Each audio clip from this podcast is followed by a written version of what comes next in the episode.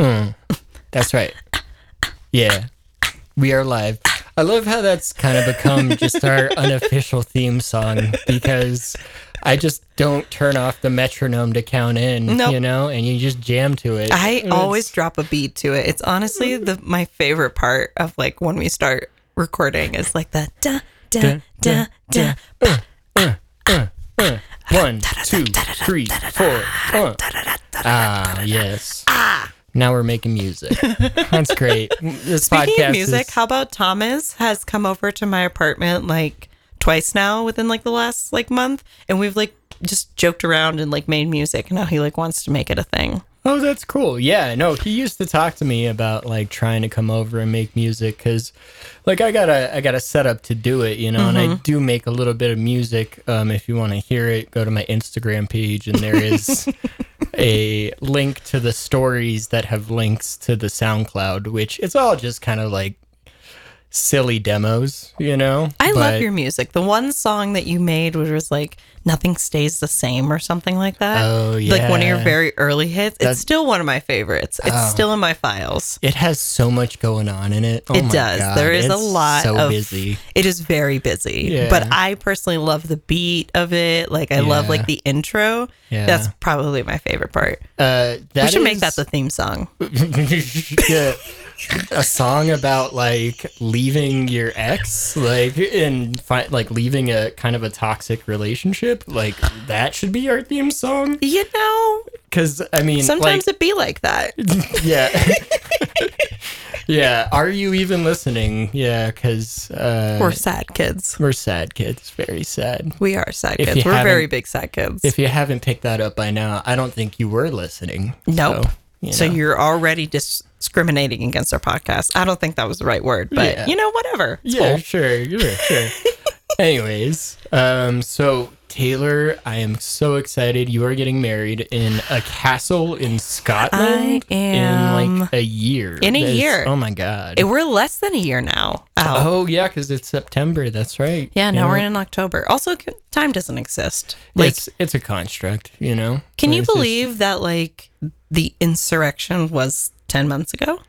only ten? Nine, Wow. nine, nine, nine. Oh, only nine? Oh my god. Well, Almost yeah, a pregnancy. January, yeah. And it's funny because my brother's uh, newest baby, Sophia, little sweet thing, uh, she was born like a, a week or two before the insurrection, and we, uh, my my parents and I went out to Austin uh, to help um, with the newborn, and. Um, I was I remember like standing in their kitchen just like on Twitter being like holy shit this is actually happening. Yeah, you I know? remember I was like taking phone calls, and then all of a sudden my Twitter is like popping with all these notifications, and CNN, and ABC, and like every news platform was like just hammering my phone. Hmm. And then like on my lunch break, I just sat like with like cross legged on the floor, just looking at CNN and watching this happen. Yeah, crazy time. also, like some of those people are going to jail. A lot of them aren't. You know. Yeah. Um, is All of them should justice be. a-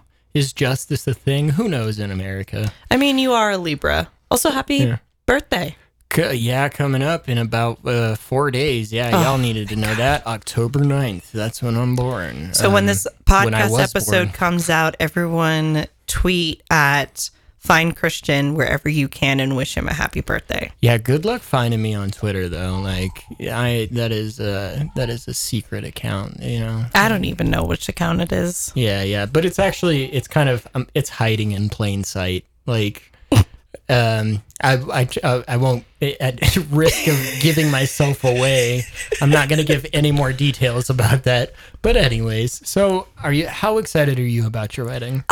I am finally feeling excited, you know, because prior to like, like, you know, like a couple months in, I was like, fuck, this is so exhausting. I see why people hire a wedding coordinator for them, like a wedding planner. Yeah, that's what my mom and my aunt used to do back in the 80s. They had a whole Aw. company that would uh I think it was catering, you know, but um the caterer in in a lot of those instances uh does become like a planner, you know.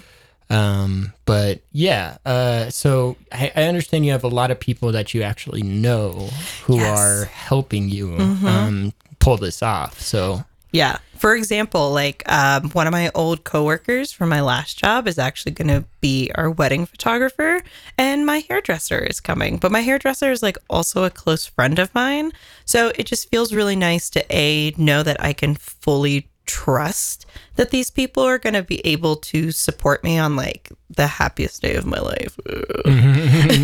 yeah, it's weird we put so much pressure on weddings to because I guess you know like in in a good relationship you only do it once. You know, you only have one shot.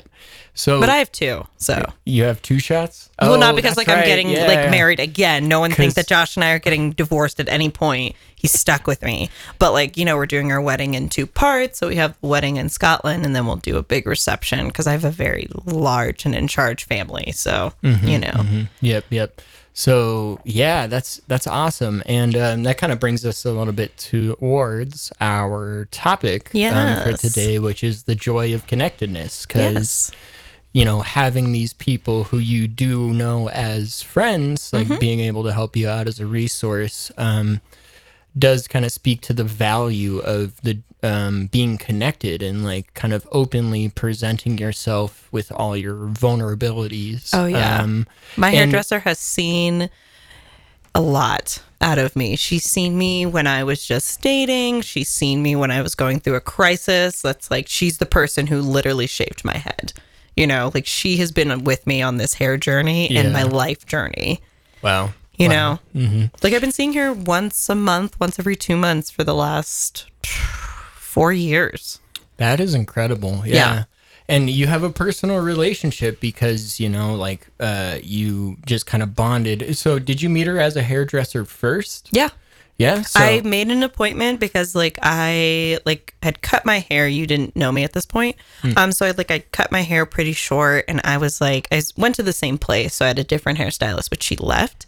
And I got to meet Awar and I was like, ah, this girl just gets me.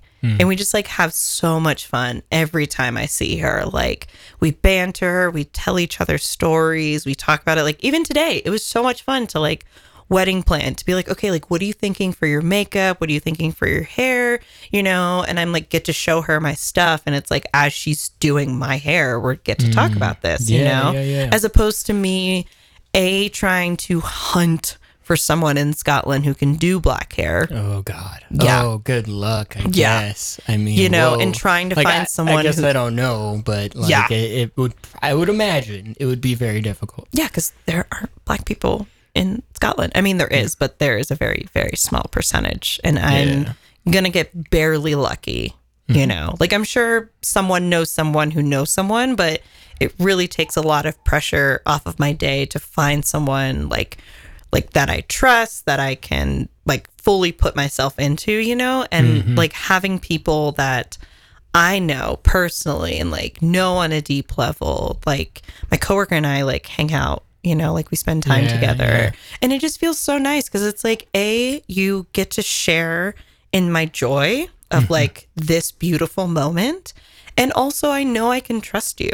Mm-hmm. You know, like for me, the hardest thing in finding people that I can be connected to, even outside of wedding planning, Mm-hmm. is just feeling like that I can trust people fully, you know, because there's some people you trust, there's some people that you like kind of trust, there's some people you don't trust with a lot of things, you know, and to just have people that I can put.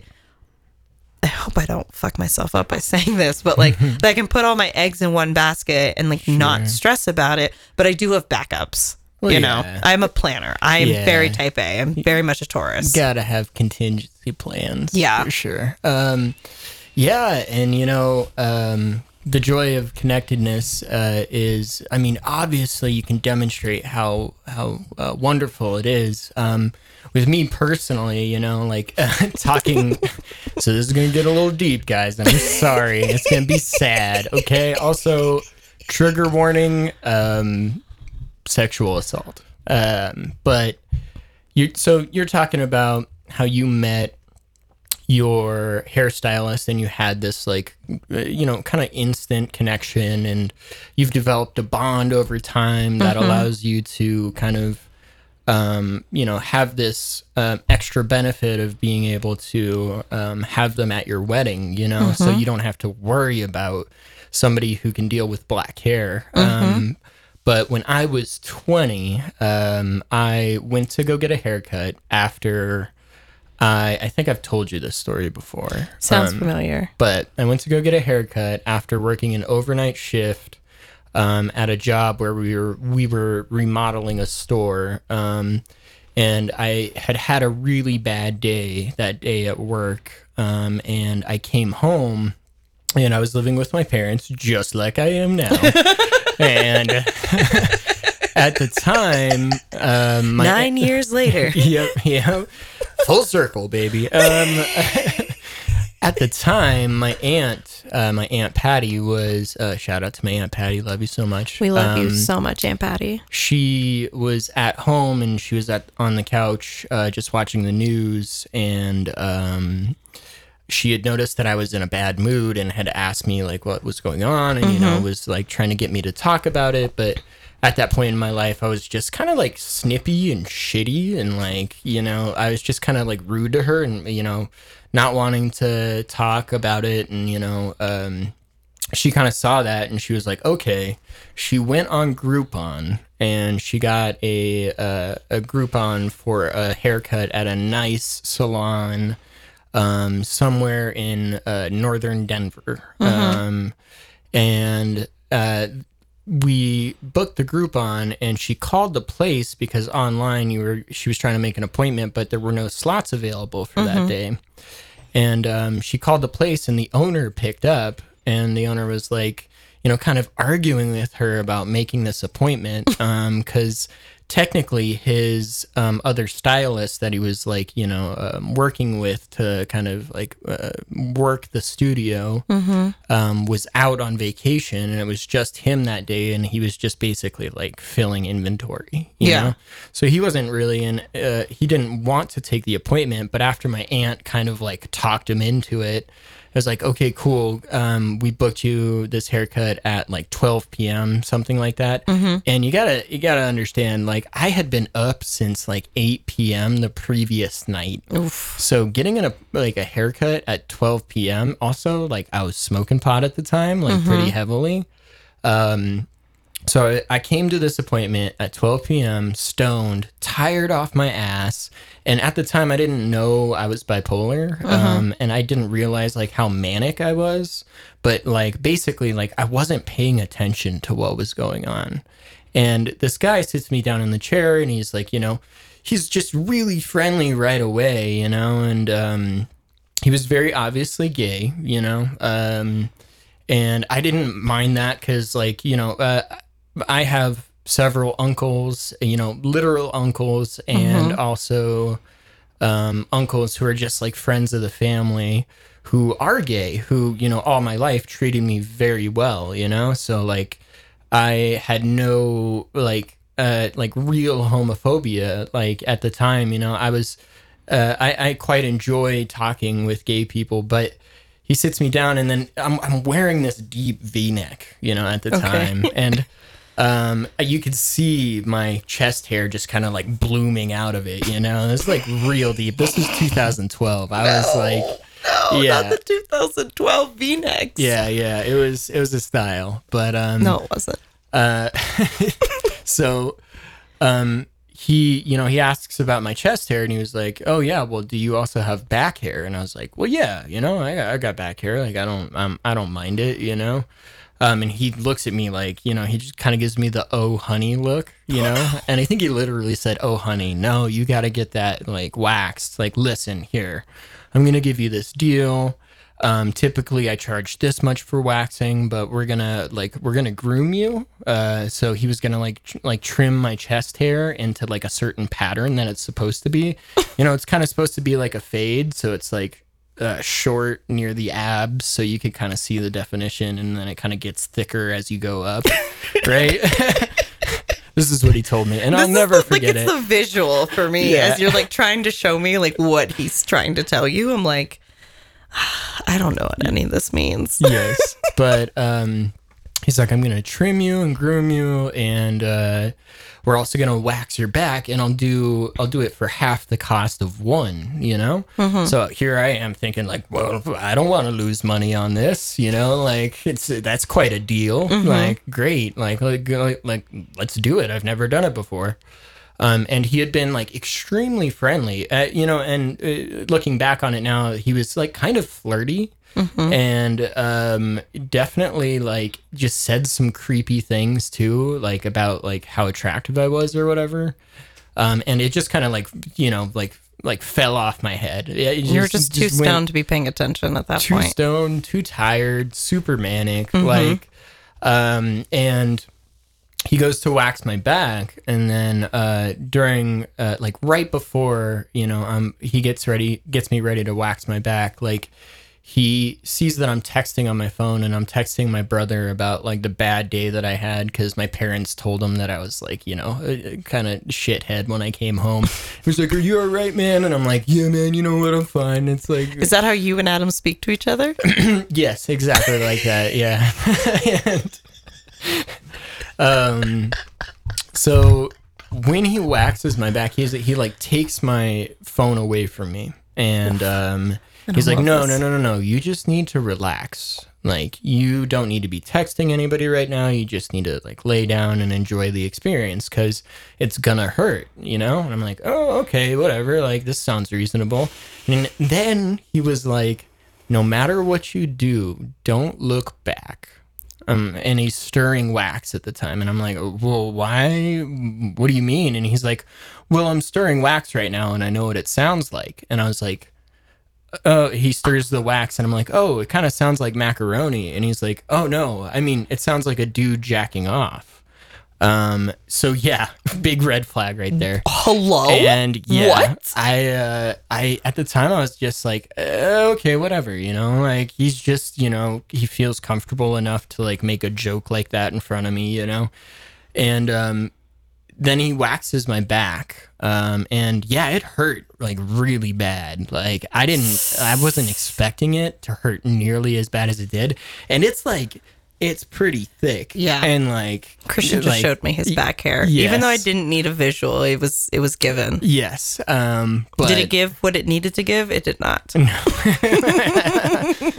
but um why i'm telling this story is like that experience for uh, many years made it really hard for me to connect with people again because i went through this experience of like you know kind of connecting with this guy like we had talked about like my day and you know he was just really good at kind of like opening me up and stuff. And um i you know kind of got like he you know end of the story he he comes on my back you know after like i was freshly waxed and then quickly like very quickly like mixes in lotion to like you know kind of he just spreads it all over the back like the rest of my back you know?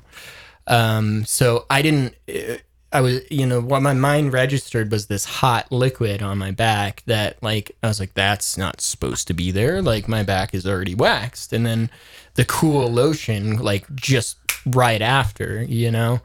Um and i didn't register it you know? Like i immediately i was like so ashamed and like so embarrassed that i um just put it out of my mind you know? I Yeah. pretended like it just didn't fucking happen um and at the end of it like i got up i got dressed. Like before i put my shirt on he act he asked me to flex in the mirror like you know um to like you know I wish see, you guys like could see my facial expressions. They are like, what the actual fuck? Yeah, and like I did it, you know, like I, I flexed in the mirror, and he was like, mm, you know, like that, you know, he was like, you're you're pretty sexy, and I was like, Ugh, you know, like I, you know, at the end of it, I um, I got kind of curt with him. I got like short, you know, and I was like, it was obvious I wasn't talking like as much, and I wasn't as open and all that.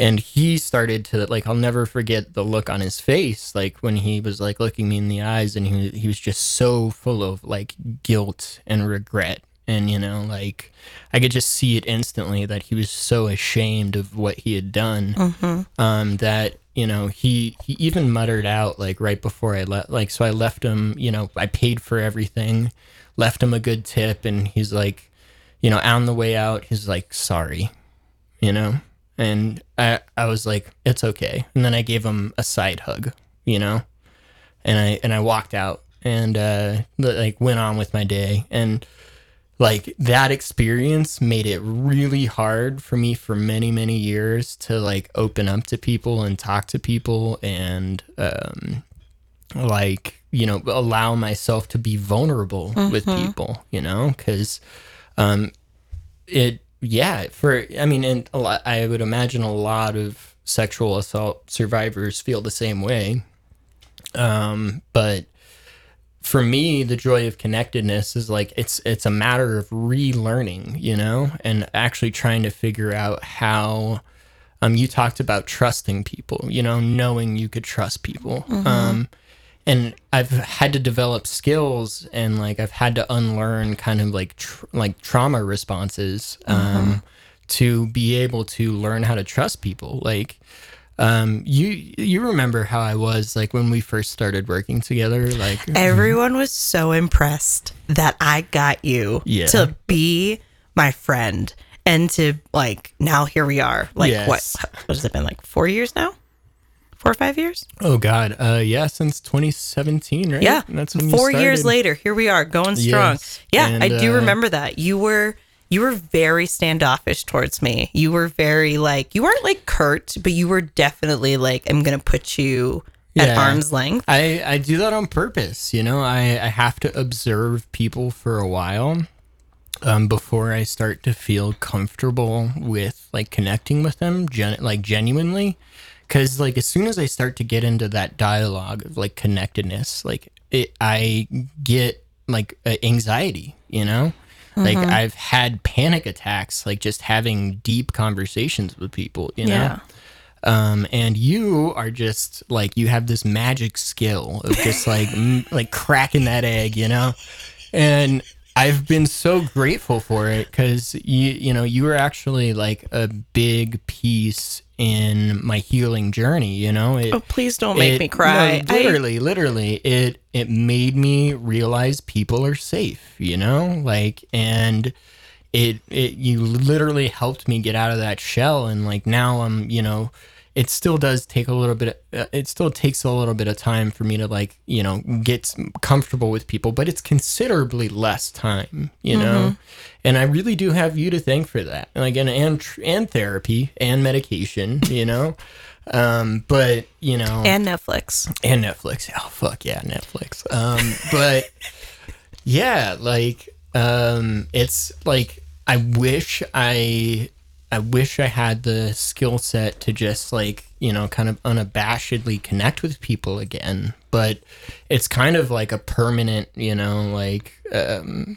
thing where I always have to remember, you know, when I feel that little bit of, bit of anxiety when somebody gets like a little bit too close, you know, um, that it's just me responding and it's like my in a way it's like me holding on to this like regret of like not fighting back or not doing anything like when i was sexually assaulted you know? Um and i'm so sorry if this is not the way you wanted this podcast to go taylor. Oh my god. Um i'm t- And the trauma But response comes up. I you just- don't need to apologize. I just want to be honest, you know, and I just want to Yeah. be truthful about like the, you know, how connectedness plays in my life, you know, um, because I feel like you have a very different experience, you know. I mean, yes and no. Like, I was sexually assaulted when I was like 18 and 19 and 20. Um, I don't really talk about it all that much. Yeah. Um, why, like, for those Well- who knew well- me back in like the 2011, 2013, that's is why I transferred. Because I was sexually assaulted like three different times on my campus and I was never protected you know so for me it definitely took a very long time to feel like that i could trust people again more so men than anything women i'm very you know i have some like friend trauma of like friends who were like girls who were like very rude to me or used me as a joke, you know, or just took advantage of me, you know, like around the time that we had met, I like was going through like my new like my new phase, right? Like I was entering mm-hmm. the next phase of my life, mm-hmm. being hired at Apple, finally having enough money, getting a new apartment, all this stuff, you know, but I had to make like a lot of changes at this point. So when you met me, you you met really like the evolved version of that past Taylor. You know, cuz I was very Well, and you moved to a city by picking it out of a hat. That is true. That is a very true story. is so brave. Holy Thank you. Like I commend you for that. That is wow. It's my favorite story to uh to tell people for sure. It's my it's my uh opening line to most folks. It's it is very brave, you know, a little crazy. I don't think I'll do it again, but maybe I will. Who knows? My Aries moon will pick something up one day. Mm, mm-hmm, mm-hmm. But yeah, I it took me a while to feel safe with men again, you know, and that I mm-hmm. could trust myself because for so long I really doubted if I trusted myself to be open with men and to allow men into my life, you know, like I really only had like a few select guys that I was close with. You know, I really got along with all guys. I get along with anybody basically, unless you're any kind of ist or ick, you know. But homophobic. Yeah. uh, all that stuff, you know, Yeah. Mm-hmm. the rundown. But for me, it was really hard to finally feel like that I could be safe again and that I knew how to get myself out of those situations, you know, like thank you therapy for helping me as well. And it just, it's been a whole thing, you know, to like retrain my brain and my emotions to know that like I'm not always in danger, you know, but like as a woman, it is very difficult to find men that I do feel safe with, you know, like you are obviously one of the men that I do feel safe with and have felt safe with for years, you know, but I do what you do when I'm like starting to get to know people. Um, like or initially I did, I would like be very like no, mm-hmm. like you mm-hmm. can know me from this distance and then I'll see if I can allow you to be close to me. Um, but now I've like really learned that like I can't punish everybody for what a few people have done to me. Mm-hmm. And I need to continuously remember that they are do not the people that they were do not exist in others. You know?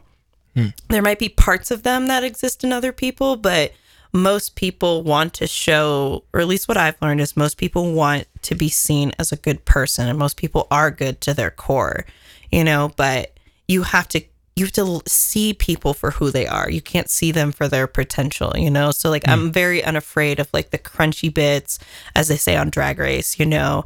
And vulnerability for me is like the like the key piece you know like i'm a very vulnerable person. Like i'm unafraid to say like i'm being hella triggered right now mm-hmm. by being in this environment. I need to leave. Like i have learned to stand up for myself and have a voice.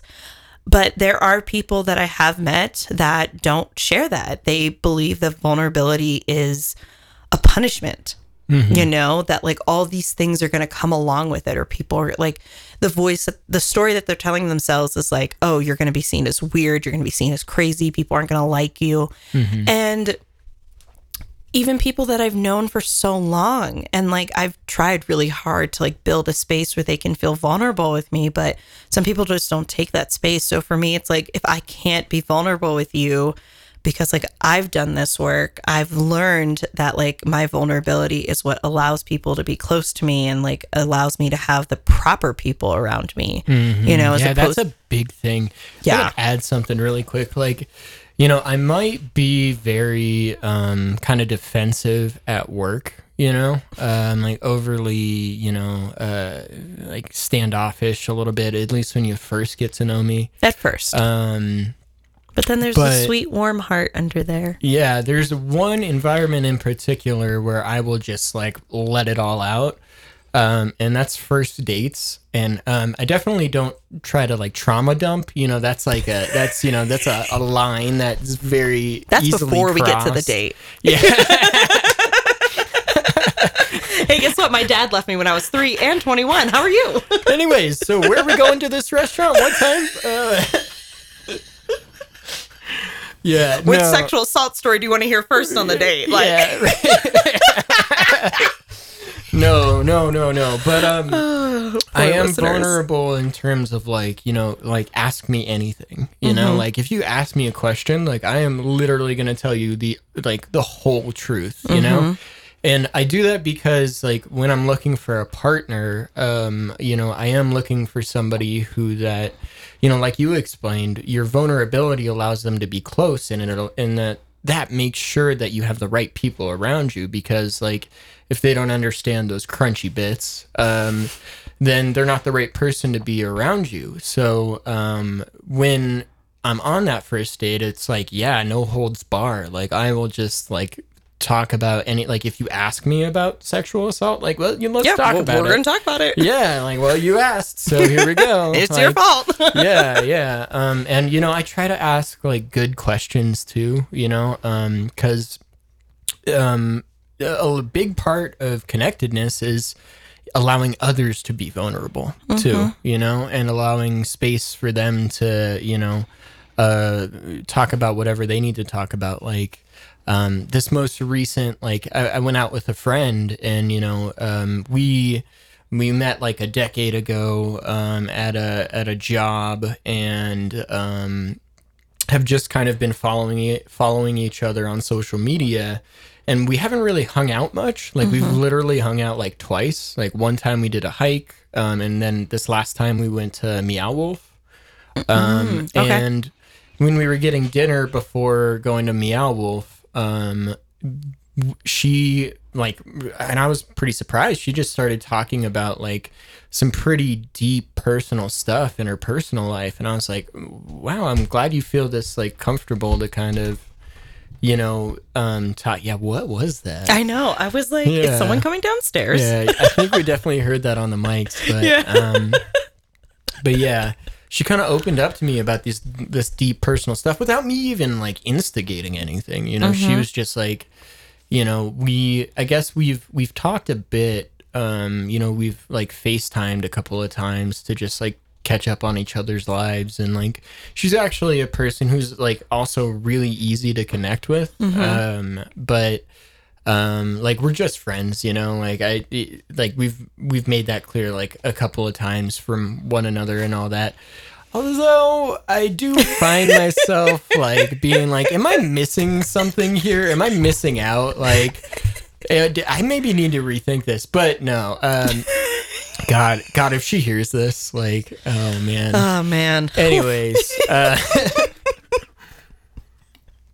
so she was talking about this deep personal stuff, and I was like, okay, cool. Well, since she brought this up, like, I can kind of talk a little more honestly about like where I've been and like how I've been doing and, Yeah. and all that kind of stuff, you know. So when you one you talk about your own vulnerability and your own crunchy bits, it allows space for people to kind of um, bring up whatever it is that you know is kind of going on with them at that time too. Um, so um, it's it's dangerous, you know what I mean? Because like sometimes like you might say something like vulnerable and then the person just responds with like humor or like banter or you know something that's like uh, and they're not you know kind of mirroring the behavior or anything like that. They are um, just kind of like uh, like changing the subject really Yeah, quick, they're like you trying to lighten up your vulnerability to have it feel good for them. Yeah, Yeah. yeah, exactly. And um yeah, so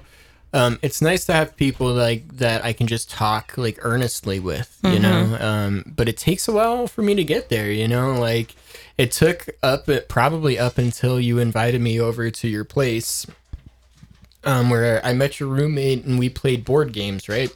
Yeah. and um yeah like ha- being in your space and you know you just kind of like uh, you, i don't know how you do it you just—you're like you bulldozed over like my wall I did. I did. I, I know, really do. I, that's what I do. and it's just it's uh, you have such a skill for gathering information from people um you know i, I wish i had that skill um but do you think I like um, store it for later? No, I think you. For, yeah, I think we've talked about this. You you told me that you just forget it, and then you kind of remember it when people like mention it. You know, like Yeah, when like you're back you- in a conversation with someone. Yeah, if you bring it back up, I remember where we're at, but like most times I forget it. It's just in like storage, you know. Mm-hmm. It's it's like stored away. If, if I need to use it later, it'll come back up when it's relevant. Mm-hmm. But otherwise, it's just like in one ear and back in long term memory for then. Basically, basically, it's a thing I won't forget, but I won't bring it up unless like you bring it up. Yeah. You know, but Yeah. like I do remember those like key facts about you. Yeah, yeah, and it's important to remember, you know, like um, people's vulnerabilities because it allows you to be more compassionate towards them as well. You know, like if if I know somebody has like a, a hard relationship with their father, it's like as a man, you know. I want to try to be a good example of like somebody who's just a good dude, you know, like I'm definitely not perfect, you know. I mm-hmm. have so many problems, but like um to those people that you know have those difficult relationships with their fathers like i try to give extra attention towards you know and maybe i should just focus on being a good dude overall but um i try to give extra attention towards like the more masculine side of myself and how that can come across and how that you know affects somebody.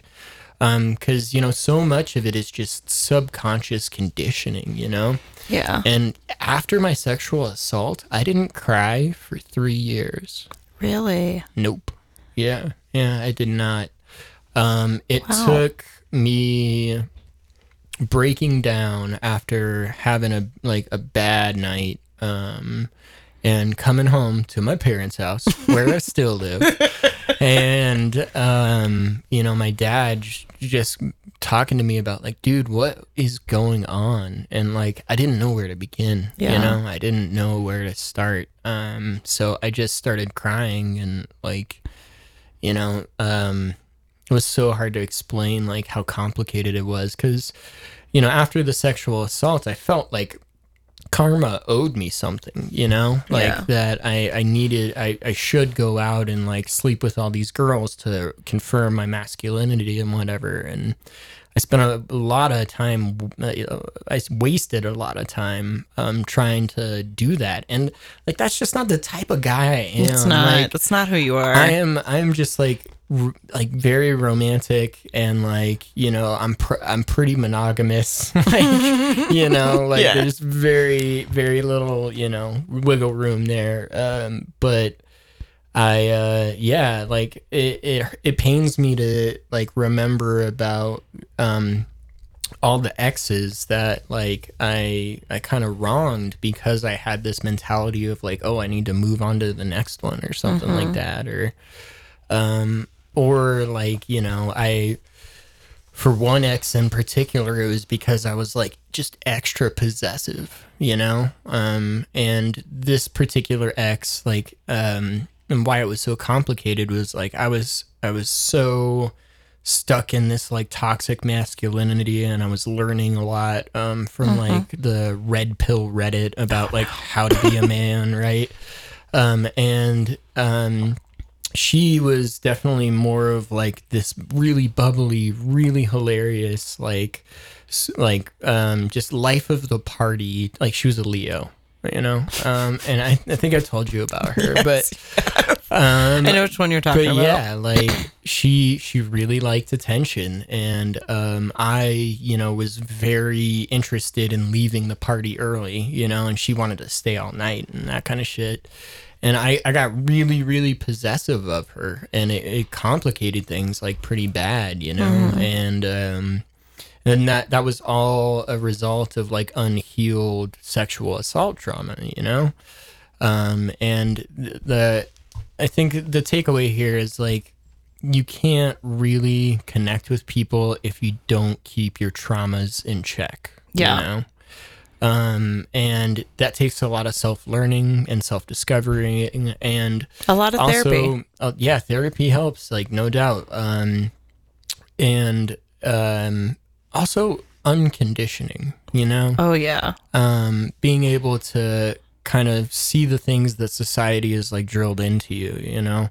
As a kid with sports you know they they definitely talk about like you know in the early 2000s late 90s you mm-hmm. know like you're not supposed to cry. You're supposed to tough it oh, out Oh, yeah. and blah blah blah. And you know, we got my football helmet right back behind you there. You know, and I, never was, knew you played football. I was pee wee football. Yeah, yeah. Oh, Pee Wee football. Mm-hmm, so No. that's what that's from. yeah, that's pee wee football. Even though the helmet. Why do we still have a Pee Wee football helmet in the house? We just don't throw it away. Why don't we throw it away? What do you need it for? I well, What are we know, saving it sometimes for? I look at it and like so you see the stickers on the front of the helmet. Yeah. That's how many sacks I got, which is So you sack- keep this to remember the sacks that you had. In, yes in when you were, like, football. six years Yeah. old. When I was like yeah mhm, eight eight or nine. Yep. Everybody hears Yep. the tone of voice that I have right now as I'm questioning Christian about this, right? Okay, great. Love you guys. But but yeah, like I that I, that is actually something like I was a I wasn't the biggest kid, but I played on the defensive line Ooh, and okay. um the tricky part or the why I was good at what I did, like I got, you know, like a good amount of sacks that season. I won't tell you the number cuz it's unimportant, but um I I was pretty like rough and tumble like as as a little kid, you know. I took pride in like, you know, being tough and like getting around like linemen and like sacking the quarterback and like one time I actually stole the ball from a quarterback and almost like made a touchdown from Wow. like the back. Yeah. I'm proud of six year old Re- you. reliving the glory years. Yeah. Uh, that's when I peaked. Like Peaked at six years old. I got those two Oh, sacks, no. you know, and it was done. It was Hey. a wrap, bruv. hmm hmm I was I was pretty good, you know, like and I actually got like an MVP award for um, basketball when I was uh, like uh, 12, you know, in middle school. Like um, I was pretty proud about that. And then, you know, in high school, everything changed from sports to music because I try. I was supposed to try out for the basketball team because that was what I was best at. Um, I was supposed to try out for the basketball team my freshman year, but I broke my wrist snowboarding like a week before tryouts. So I just didn't ever try out again, and uh, all my focus switched to music because I started picking that up because my next door neighbor had a bass guitar, and he was like yo, y'all should get some instruments so we could start a band, right? And I was like, hell yeah, that'd be sweet, right? The early 2000s way of like, dude, we should start a podcast. yeah.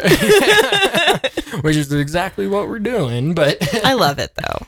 I love it. Yeah, it's a good time. Um, but yeah, uh, it all switched to music, and then in music, like I got a bunch of awards. So when I was like in my early twenties, like you know, I, I had gotten into like a decent school. Like, um, you know, I did well on my essay SATs. Like, I was very proud of like everything that I did. I tried to be the best at it, you know, or as good as I could be at it. Yeah.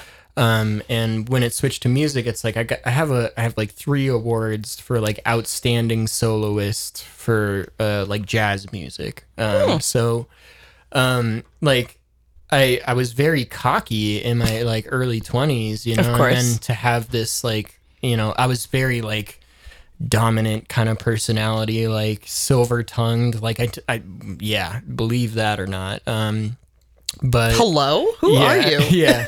The sexual assault changed everything, man. It really Like, did. it- like I it- don't know who that person like was, you know, because you're not this very dominant person. Like you have a very good, like you have a very ease, like a very peaceful essence to you when you walk into a room.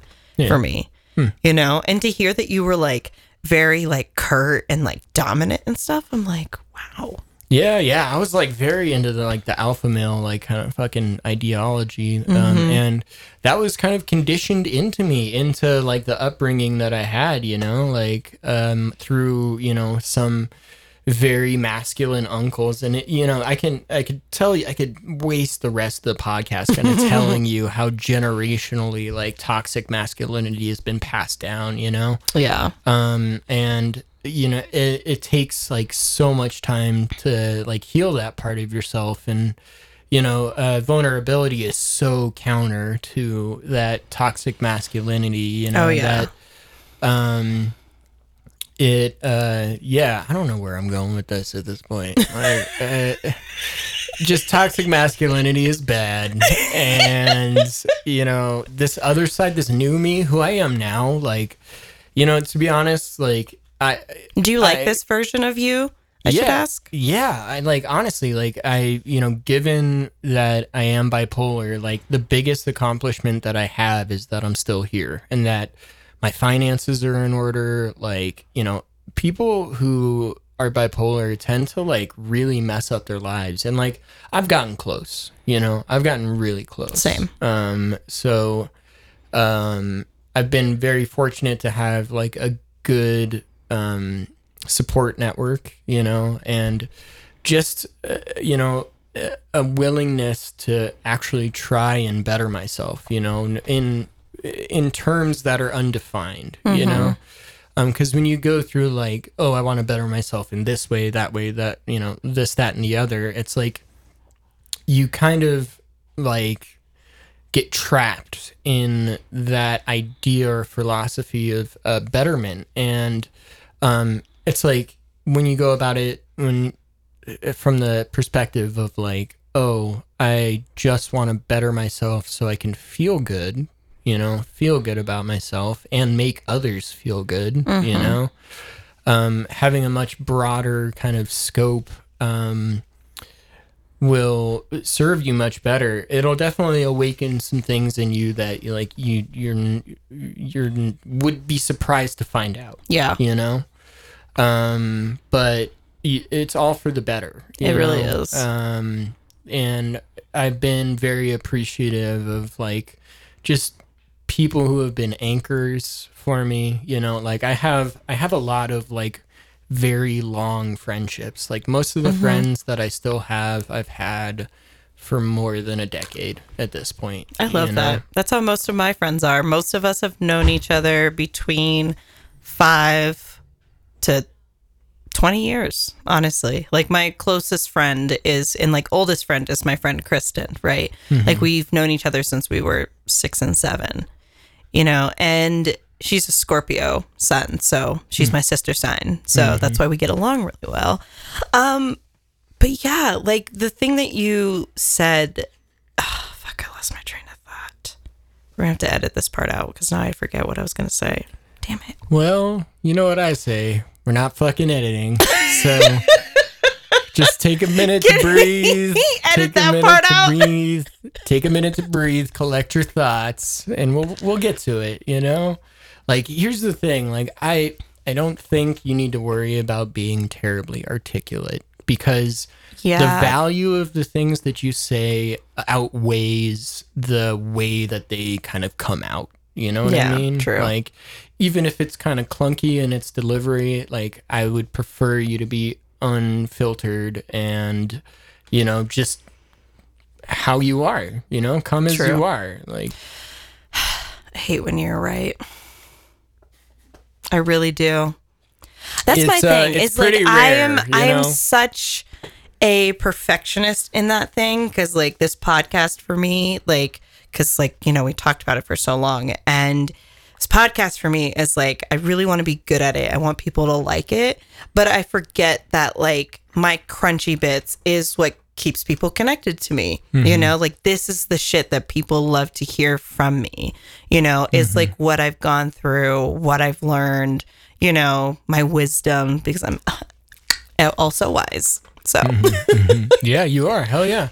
I try my best, you know, and I try to share what I've learned about certain things. Like a friend of mine, um, the other or like a couple weeks ago, maybe a month ago, was like really upset about like a relationship kind of not falling the way that he wanted it to.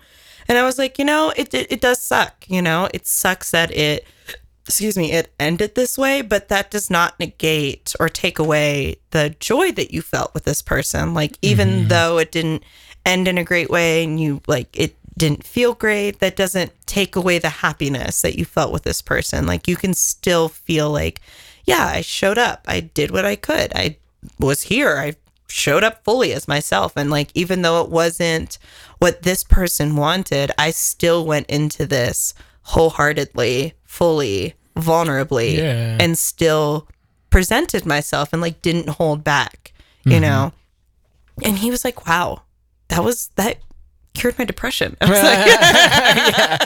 like, Ooh, yeah, maybe you should be a therapist. Huh? What are you No, absolutely not. I am Get out of the tech industry. I Come am on. not I would not be a good therapist. I I'm too much of a fixer and that's one thing I'm unlearning, Mm-hmm. you know, like is to fix everyone's problems, you know, especially having gone through grief myself within the last year.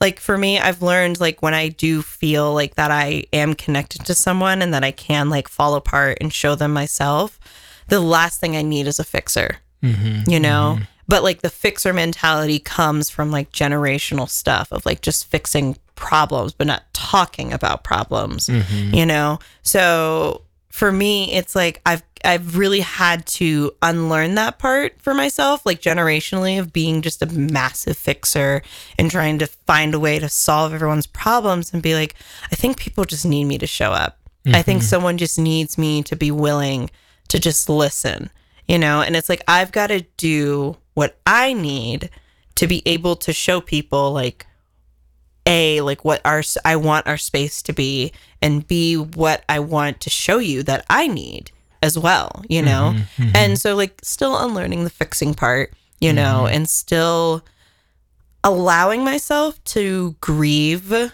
like this is a completely different topic that i just thought of but like a, a, a big thing about connectedness is like i think is learning that like even when a connection ends it doesn't take away what you had you know because you mm. still learn something from that person regardless if it is like labeled good or bad in your life that person still meant something to you you know Yeah.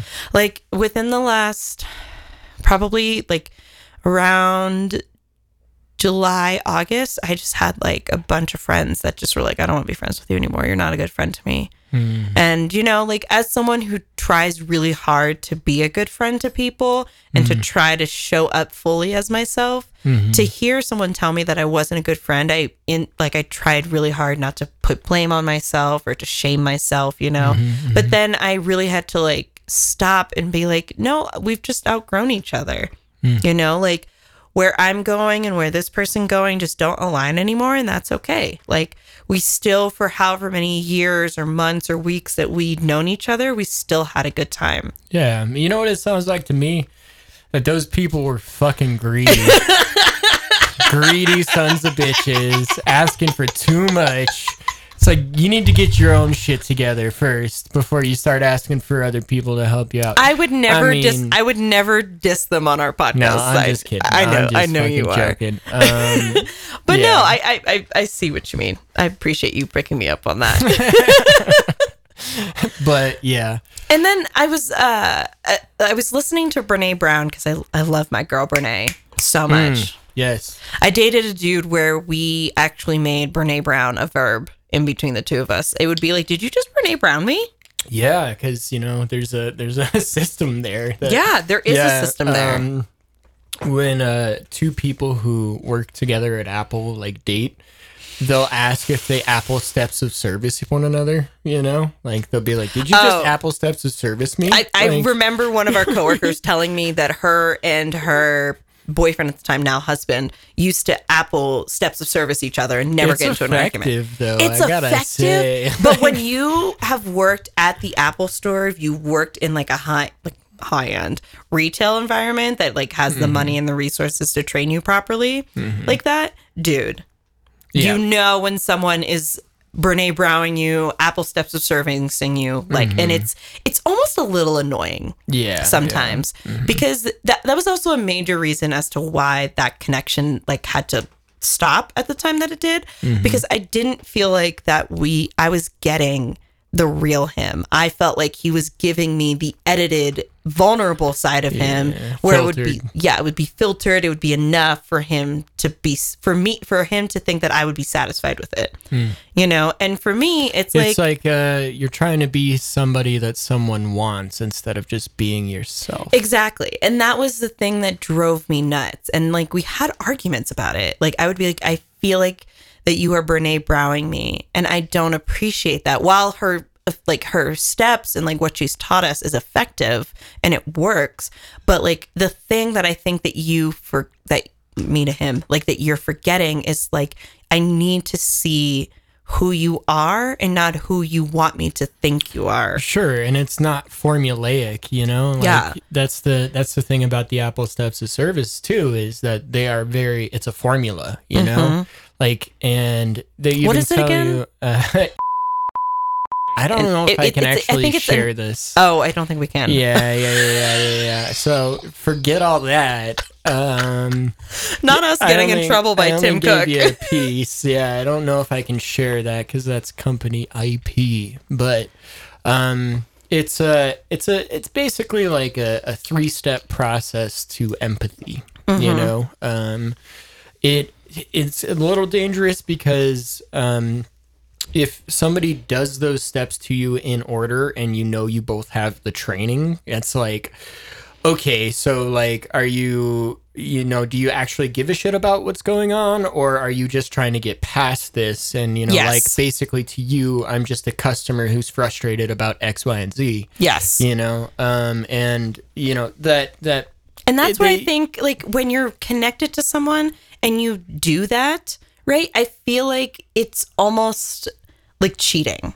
Mm-hmm. You know, because you're no longer giving like the raw and the realness for this connection to stay alive. Yeah, you're yeah. giving me what like exactly what you said. What you you're treating me like a customer that's upset about something. Yeah. And you're not treating me as though like I'm your colleague and we have an issue that we need to solve together because we need to look at this problem and figure out how we can solve it and not let this problem like Mm-hmm. And- define us. Yeah, and in our own terms. Yeah. Largely. Like, you know, like you're in your own vocabulary, like fucking tell me how you feel. Yes. Please. Like, like be like yell at like don't yell at me i'll cry but like just like be honest with me you don't need to that's the thing that i've like really have been trying to do especially like in my Dude, relationship okay, so real quick. Oh. That's why we get along, is because we're both Yeah. just unabashedly honest in certain contexts. Like like we've gotten into arguments but we get over it you Yeah, know? exactly. No, like, and that's because we just continue to be honest and like actually attempt to compromise. Because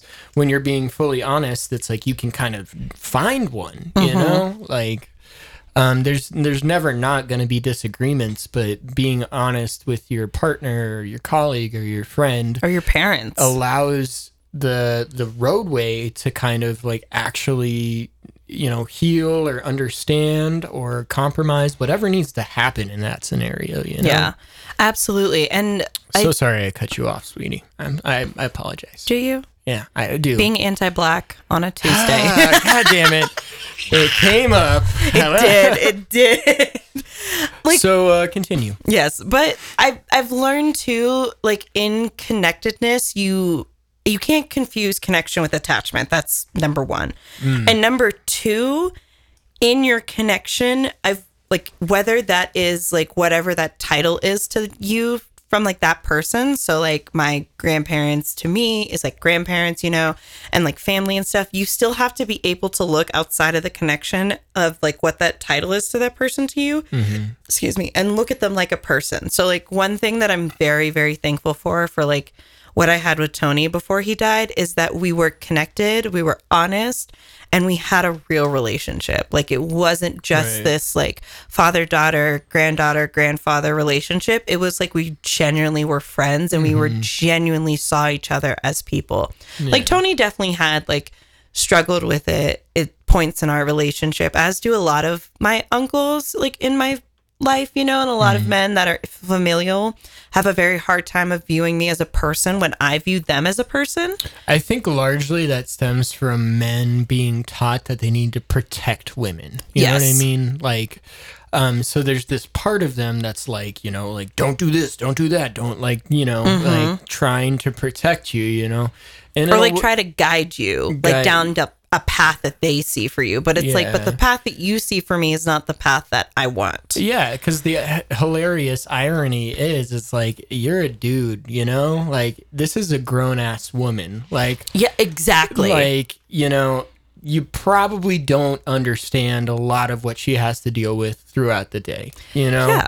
Um, and I don't mean to be offensive to anybody who's non-binary. Uh, you especially do not understand anybody who is non-binary. Yes. Like, let me put that out there. Like, you don't know what they go through. You do not know how hard it is. Like, To just let them go to the restroom where they fucking want to. like, literally. I get anywhere. I don't give a shit. Like, you deserve it. You like, cause I can't. Anyways, Honestly, Um, I personally, the one thing I hate about a society is that like we have toilets. Like, just let people shit wherever they want. we have gendered toilets. That's the- gendered toilets. That's the fucking Are your toilets part. in your house gendered? Yeah. No. yeah, exactly. Everyone's shitting and pooping everywhere. Yes. Shitting and pooping? Shitting and pooping.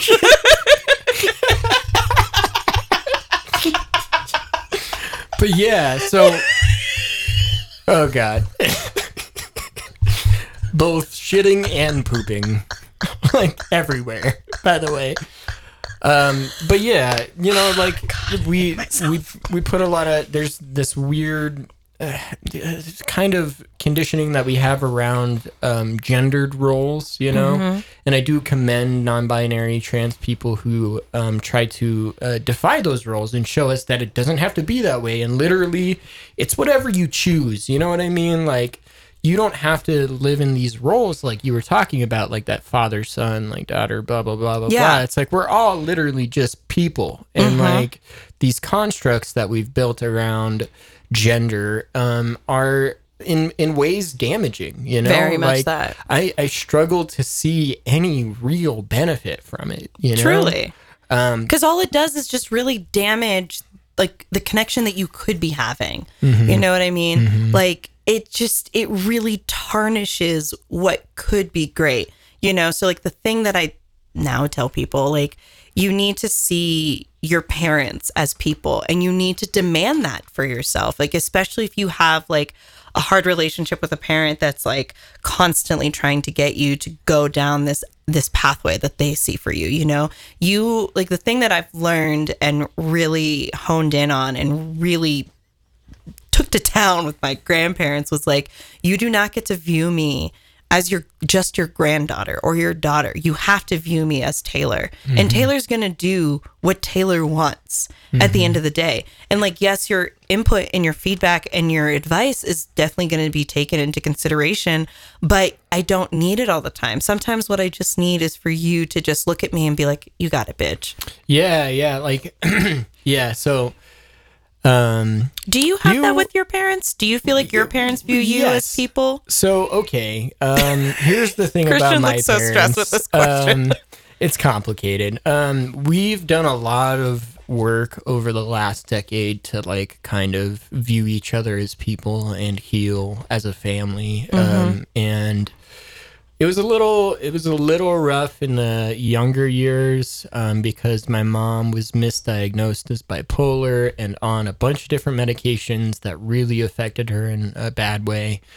Um, and i don't i hope i hope she doesn't mind me sharing this but um, it um, kind of um, affected my dad because he had a hard time dealing with it because he just didn't know how to approach mental health but um, you know he grew up with his mom being bipolar um, and that's actually where it like gene you know uh, bipolar is like largely genetic it's like uh, 25% of any given family will be bipolar right Yep. so you're looking at them yeah hey, Hey, what up?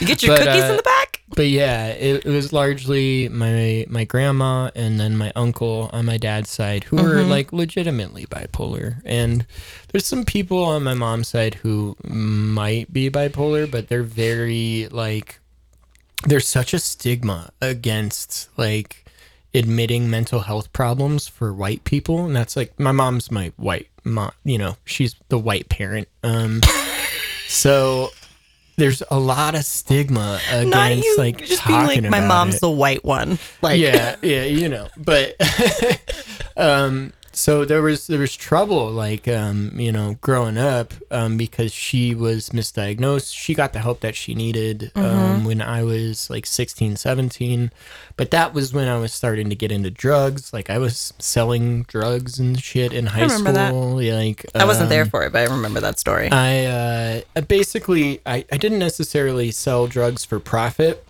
I was the guy that knew like the real drug dealer who ironically lived like just a block away from me. I don't know if you should be telling that story on the but- podcast. um, I would just take all the money from my friends and like buy like large quantities for us to like share and like have you know different experiences and stuff. Um, so I was just kind of like a node. I wasn't actually like a dealer, you know. Even Yeah. though some of my friends knew to contact me to find stuff, it's because I knew the actual guy who yeah. anyways um so i got in trouble because she found a pretty large amount of ecstasy in my room um and that started my therapy um journey in when i was 17 because she was so upset that i had found like uh, that she had found this these drugs um in my room. And um she was like what are you gonna do with it? And i was like i was gonna fucking take it. Like you know what do you what do you mean? Like you know take it and give some to my friends. Like what?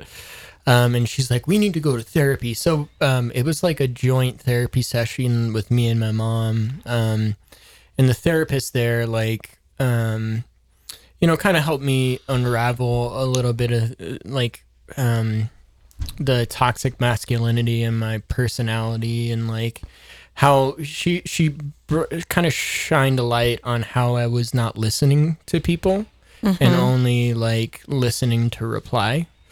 Um so from there um you know I kind of went to therapy in and out for like the next like decade and 2 years however long it's been um and I've spent a lot of time like you know trying to figure out what my diagnosis is and what my problem is and like you know it was it, I was taking depression meds for a while and then you know this last like a little bit um I you know kind of got properly diagnosed as bipolar and now I'm on the right met, re- regiment so I'm a lot I'm a lot better with my family because honestly, like I was such a shithead. Like, um, you know, they say that you like lash out most at the people you love. Yeah. You know, um, that was definitely the case. I got in this massive fight with my mom like shortly after um, the uh, sexual assault um, and like literally where I was like not staying at home and like yelling at her on the phone in public. Like Oh God. uh, I was I was really bad because I was like really hurt and damaged, and um, you know we've we've made up for that, um, and through this whole experience, we've kind of learned to like treat each other as people, and they're they're Christians, you know, their main belief as Christians is um, love God above all else and uh, love your neighbor like you love yourself. Um, so they they really do embody that, and they're very generous, very loving. Like all my friends literally say that my parents are the best. Like this We do. guy, We this do. guy I haven't even hung out with since high school. Um, who I used to be in a band with recently hit me up because he saw some of the music I was making on SoundCloud and was like, "Hey, do you want to get back together and start making music together?" Blah blah blah. Like, where you live in? And I'm like, "Oh yeah, I'm back at my parents' place." And he's like, "Dude, that's awesome. Your parents are like the fucking best." They you are. know? and they've they've kind of been the best for a long time, just because they they do really strongly hold on to that Christian belief, and that's why I have a you know a decent amount of respect, even though I'm I don't you know uh, fully believe in Christianity. You know, um, I have a decent amount of respect for Christians who genuinely do like uphold the tenets that they're like you know told to uphold in the Bible. You know, Yeah. um, and they're just good people who like you know through my own journey to like learn how to listen and be compassionate and all that like they've listened to me a lot about like you know how to be like um just more uh empathetic you know and also have boundaries and you know we've all kind of helped each other and i, I feel like they um yeah they do like I'm I'm really close with them, and I and I think you know when I'm older and I'm like you know living on my own, hopefully we'll see, we'll see. I might just be here forever, guys. I might just be frozen in time in my mom's house and just sleeping on her couch forever.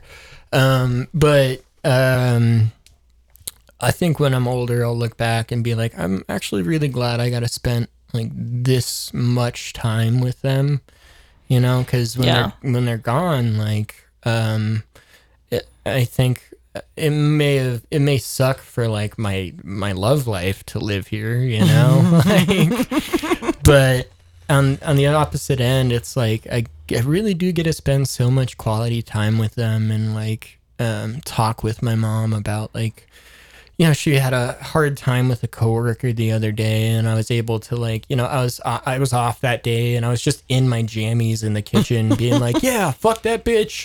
And you know what? Like here's this big pep talk and like da da da you know You're just like your mom's hype yeah, man. yeah, exactly. um, and you know, she she was really uh, thankful for that later. Like a, a few days later, she was like, "Thank you so much, Christian, for like talking me through that and like really listening to me and stuff, and you know, giving Yeah. me good advice." And she was like, "You're wise beyond your years," and I'm like, "Shut up, mom." Stop it. That's so beautiful though. Yeah. There's there's a true beauty in in seeing your parents and like learning from them how to be a, just a decent fucking human being. Mm-hmm. You know, I remember growing up like with Cicely and Tony, like we just there was always a party at our house. It was always a party. There was always people there coming and going, visiting. I'd find out 3 hours before someone showed up that like someone was coming, you know? Mm-hmm. And there's there's such a beauty when you see your parents like build their own community, you know, and to see people really lean into that. Like like as much as when I was younger, I hated as many parties as we had and like how many people I knew and how I'm like that's why like my wedding has to be done in two parts. Like the amount of people that know Cicely and Tony is astronomical. Mm-hmm. Like I remember when I had to call a few people to tell them that Tony had died, and I shattered some people's worlds. Like seeing Tony's best friends cry at the funeral is something I'll hold dear to my heart because it shows me that, like, my grandfather connected with all these men and really brought a light to all these people, Yeah. you know, and really brought something that can't be replaced, you know, like Yeah.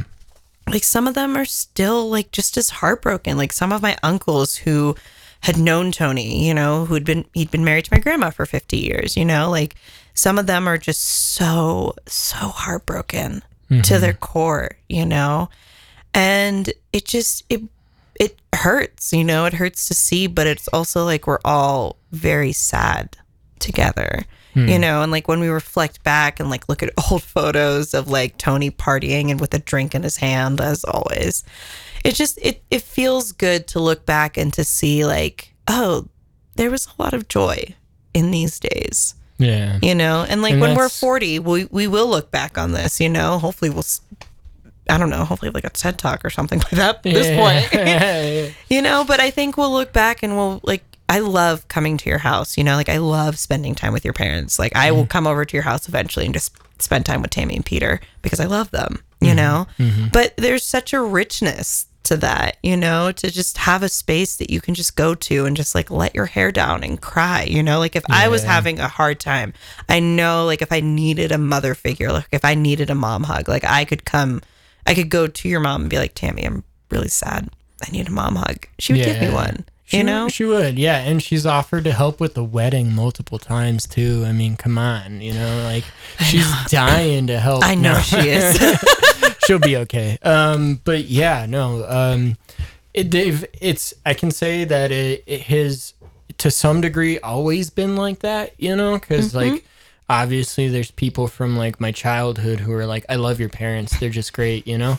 And it's, I, I think, really because they really have no expectations for anyone. Like, not even, not even me. Like, you know, like they just, they just want you to show up and be whoever you are. And like, they do so much like subconsciously to just like let you be who you are and it just makes me wonder like why am i such a dumb shit like what happened you know? Like You're not what- a dumb shit. well i yeah. Uh, that, that's to be debated. I don't know. I, so okay. Well i was ear- earlier i was talking about how um i am proud of who i am right now you know? And a lot of that stems from like i'm i'm really good at my job. You are. like i um am a really good friend to the friends that i do have i'm a i'm really good to my parents you know like You're a great uncle Um, and brother. yeah, I I do my best to be good with strangers and all that. Like, um, I mean, literally yesterday, uh, I took an appointment for a customer who is uh, difficult in a particular way, and um, this guy was shadowing me. He was learning. Um, as I was taking the appointment, you know, kind of watching the interaction to see like how to do this job because he's going to be joining the um, The the, te- the tech team, yeah. And um, he was the the the guy in the appointment was having a hard time because his product wasn't working to his expectations, and the fix was a little uncomfortable. You know, it was just it was a lot to ask, like, um, and it involved him like having to do a lot of work to kind of reset up his device. Um, but it did at the end of the day, it resolved the issue, you know, which I was very glad about. But the guy was like, Yeah, I'm like three seconds away from throwing my phone fucking away, blah, blah, blah. And like, I have a hard time remembering my passcode because X, Y, and Z and all this. And, you know, um, I feel like you are so good at your job because you are such a good listener. Yeah, yeah, and the the tech. So the guy who was shadowing me afterwards, like you know, after every appointment, if you're shadowing somebody, you're supposed to ask, "Hey, did you have any thoughts, feelings, feedback about like that appointment or anything like that?" And uh, after that particular appointment, he was like, "I was really glad that that guy got you, um, because." Clearly he was having some issues that were more than just the tech itself, you know? Um, and I'm glad you had the patience to like kind of keep him from going off the ledge and like, you know, having it become like a bigger issue and all that. Cause I've seen, he was like, I've seen other technicians who just focus so much on like the technical side and the aspect that they don't like on in that as, in that aspect that they don't like give enough grace to actually explain like why it's going on and what we need to do and like you know I, I just like you know when when people start talking like that and like clearly like they're they're frustrated and it may not all be frustration with just the tech itself you know what i mean like it may be that something's going on in their life right now and that this tech not working is the last fucking straw you Yeah. know um, and being able to just like very compassionately like guide people along. And like I gave this guy like tips on how to set it all back up. And like I I made sure like of like certain details would all like come back. And you know um I made to sure like made sure to explain like really clearly like everything that would have to be done you know in order to fix the problem. Um so the guy was like um the uh the tech who was shadowing me was like i have a, an, an enormous amount of respect for you um for like how you handled the situation. And i and i i value you as a resource like on this team now. Because like i've seen how some other technicians do it. And like i really respect the way that you went about this and helped this person you know? Um so yeah and that warms my heart. and that's the thing is like it brings me joy to fix things you know? And um honestly just giving a little like not even just like the tiniest amount of effort to listen to people like and really listen into like what they're not saying you know with their frustrations and with you know the way they're behaving and like paying attention to like body language and certain things it's like There's It- that Scorpio moon just studying people left and right. Because my Taurusness does it too. Like where I see like the that someone's having an issue and I'm trying to resolve it, but then I know that there's more behind the scenes that's going on. Mm-hmm. That's like this is actually nothing to do with me. yeah You know, this is everything to do with something else that you're you're dealing with. Like, do you want to do you want to unpack that a little bit? Yeah, exactly. Like, and you don't even necessarily need to unpack it. You just need to kind of treat them a certain way to let them know that, like, hey, this is a safe space. Like, hey, I'm here to help you solve your problems. Like, hey, like, I care about what you're going That was through. that's you know? honestly the greatest joy about working at Apple is when you can do that, like where you can solve an issue and then also provide someone like with something to help them on their way out and then also just give them like a little grace and a little space to just kind of I don't want to say like fall apart, but like because we've seen some meltdowns in the Oh, store. yeah, yeah, yeah. But like just being able to just give someone like a little bit of a better day. Like I know for a fact, like I've, I've seen you in action. Like I know that that customer who had you left feeling like I feel better.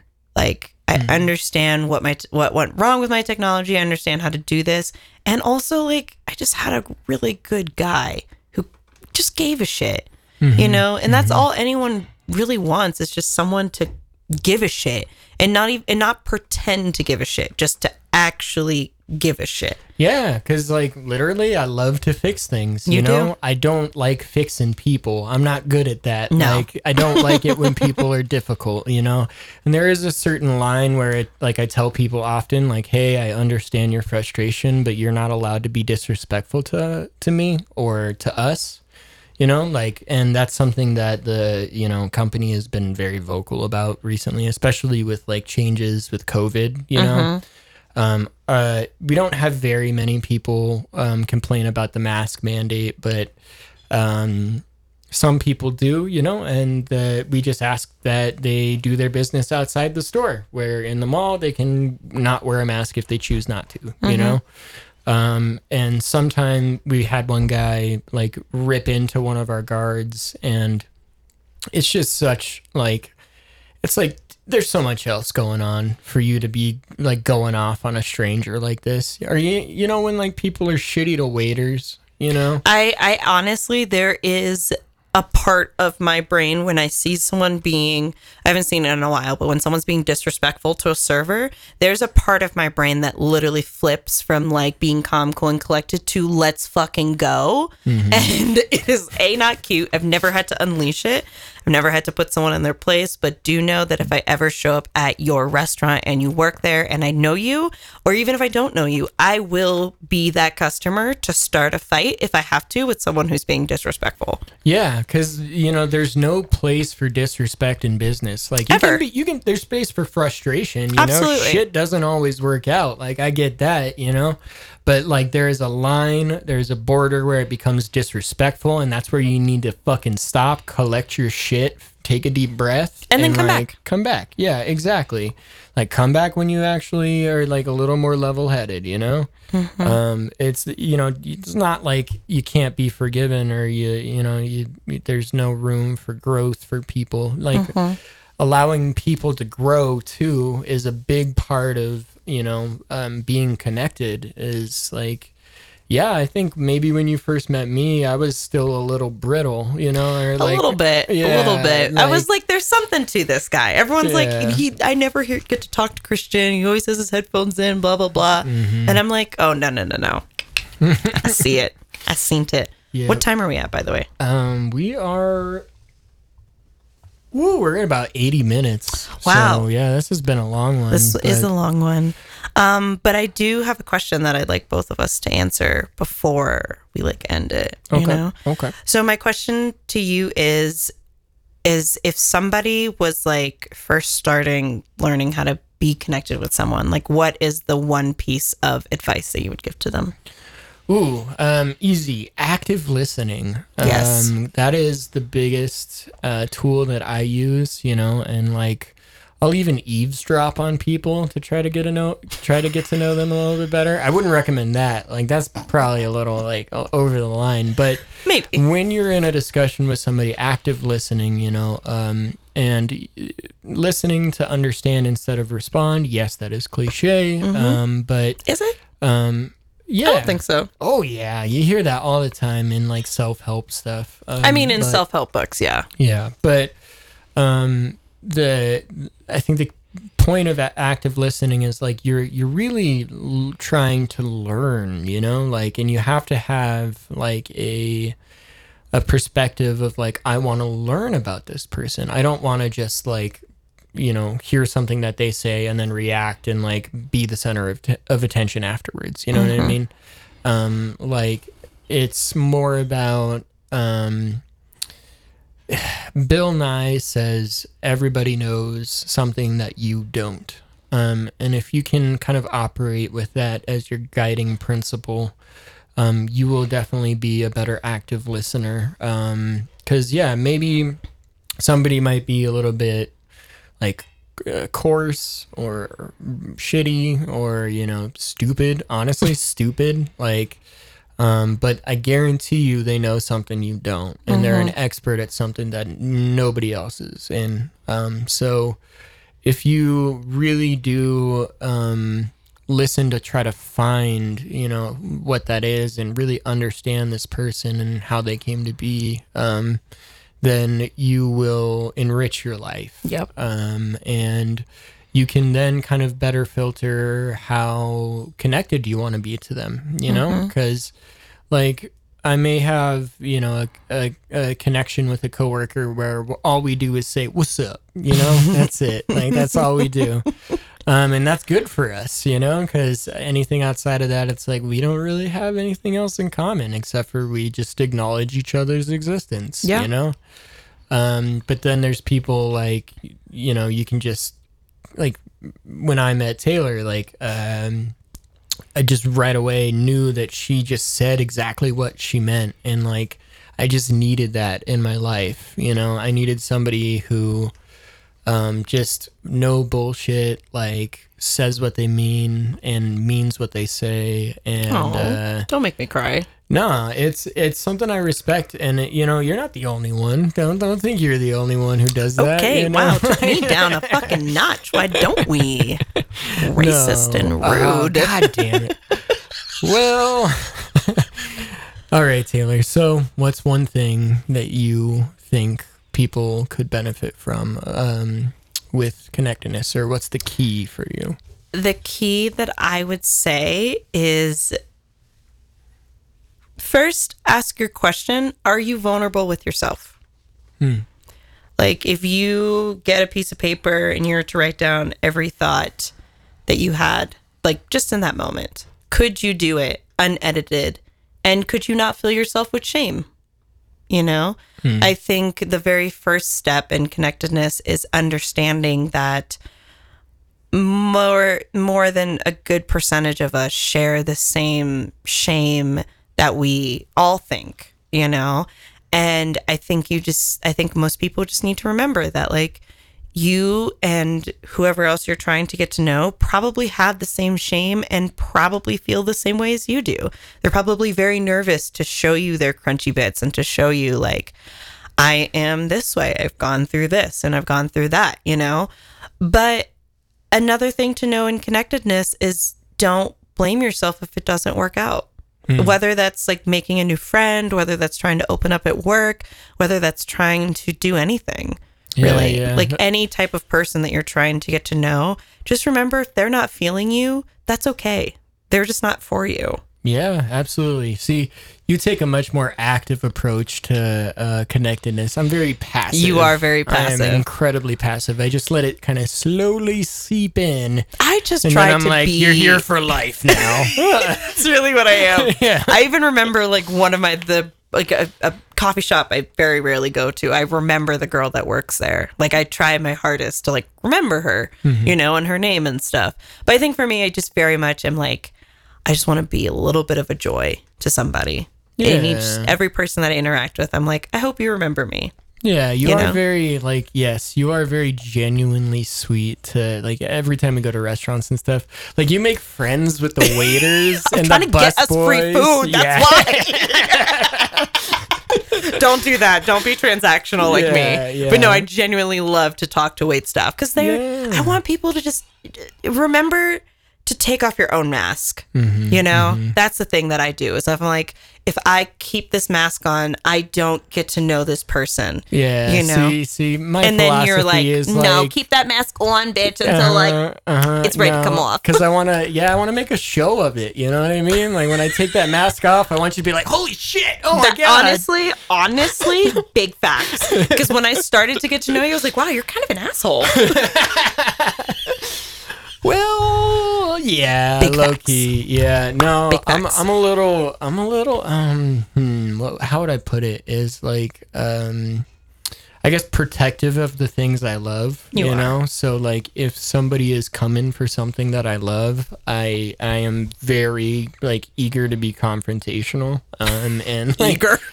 Yeah, I'm just so excited to be confrontational. Um ah, That's that's honestly me. Sometimes I'm like I'm like always at the ready that somebody's gonna say some shit or say some slick mm-hmm. shit, and I'm like, "Oh, you ready to go? Mm-hmm. Mm. okay. Okay, Okay. all right, We'll see how this goes. okay. I see you over there. Yep. Doing your thing. Um, But it's been a pleasure, Taylor. Thank you for having me on this podcast. It's as where I'm literally at your house. I'm I'm curious, like, so I'm looking at the waves right now, and I'm trying to see who talked the most, and it might be me. I might have talked the most this podcast. I don't give a shit. You want to you want to tell another story? No. To, ta- to tap us off? No. Okay. Um, well, yeah, no, I don't have a story to tell you about connectedness. No. Well, well. Okay. Let me ask you this: What's your favorite connection to to make? I mean, we've talked about bus Ooh. boys. We've talked about. I My mean, favorite connections to make. mm-hmm, mm-hmm. Okay, let me let me ask you like a a question so I can give a better answer. Is it like anytime or is it like my favorite connection that like story that you're asking me? Ooh, you know, I want to, I want to, I want to hear your personal story, your favorite connection for your, like, as a personal story. Oh. Probably the girl at Costco that I just randomly became friends with and sometimes text with still.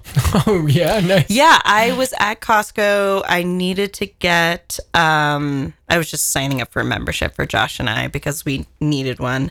And I was just talking to her. We were just having a lot of fun and stuff. She's like, "You're the most fun customer I've ever had." I was like, "Girl, it's because I like if I've worked customer service, excuse me. So like I know how much this job fucking sucks. So I want you to have a good day. And also everyone deserves a little fun in their job as well. Um she was so kind. She was so nice. She was telling me all this like information that I actually didn't know about Costco. Hmm. And yeah, we were I was like she was like, "Yeah, I just moved here and stuff." And I was like, "Oh, let's hang out. Like, let's go to Avanti." Avanti's my favorite place to take people, as you Oh, know. it's fun. Yeah. Uh-huh. It's so much fun. Even if you don't drink there, the atmosphere is just fun to yeah, people watch. that you know? balcony that they have. Oh, with- yeah. with the perfect view of the city from there. Exactly. Fuck, that's cool. Um, but yeah, no, But that's, that's, my uh, it's my favorite. But my favorite type of connections to make are definitely like if I'm gonna be like in and out of a place. So I'm just like joyous. I'm just kind. Mm-hmm. You know, like I, I had to call my bank because I need to update like my billing address and stuff. Mm-hmm. Um, and I like asked the customer service person because I got an email that like my bank came out with like a new travel credit card. So I was like, hey, I got a question for you, and I want you to be honest. How do you feel about your travel credit card? and she's like, "Well, I don't have ours. I haven't heard really great things about it, but it only came out like a couple weeks, so um, I'd say wait a little bit before getting it, and then you know, I'll if you call back and get me, I'll give you a different answer." I was like, "Respect, mad respect, bitch, love honesty. it." And that and those are like my favorite types of calls and connections to have. It's just like, let's just put down our mask Yeah. for a minute. Yeah, you know? definitely. No, I definitely sense that, and I also sense that you. It's very important to you to to have fun. You know, um, that's that's seriously not one of my values. Like, you know, like I, I like having a laugh, but like I'm very much more focused on like enlightenment overall. God, oh, that's embarrassing to admit. Um, but That was so funny. but yeah, it's awesome that you you know like um, are so so invested in other people's like ha- like how much fun they're having. You know what I mean? Like when we went to the O Wonder concert, like you know, like you were definitely there and like trying to hype everybody up and like Yeah. get us like excited and like yeah, it worked. Like I had a, I had a great time. You That was know? a good concert. It was. That was a Um, really good concert. Hmm hmm. But um, yeah. So, uh, any any last words for our listeners? You you typically have like something nice to say to them. Yes, I heard this on Brene Brown's podcast. So copyrighted by Brene Brown. Hopefully, we don't have to, edit this out. But the thing that she said that ended she ended her podcast with that really hit home for me was be vulnerable, be weird, and be brave. Bars. I love it. All right. Well, uh, Let's I go think- eat. Your mom made uh, pork chops. I'm hungry. Yep. Let's do it. All right, bye, y'all. Bye.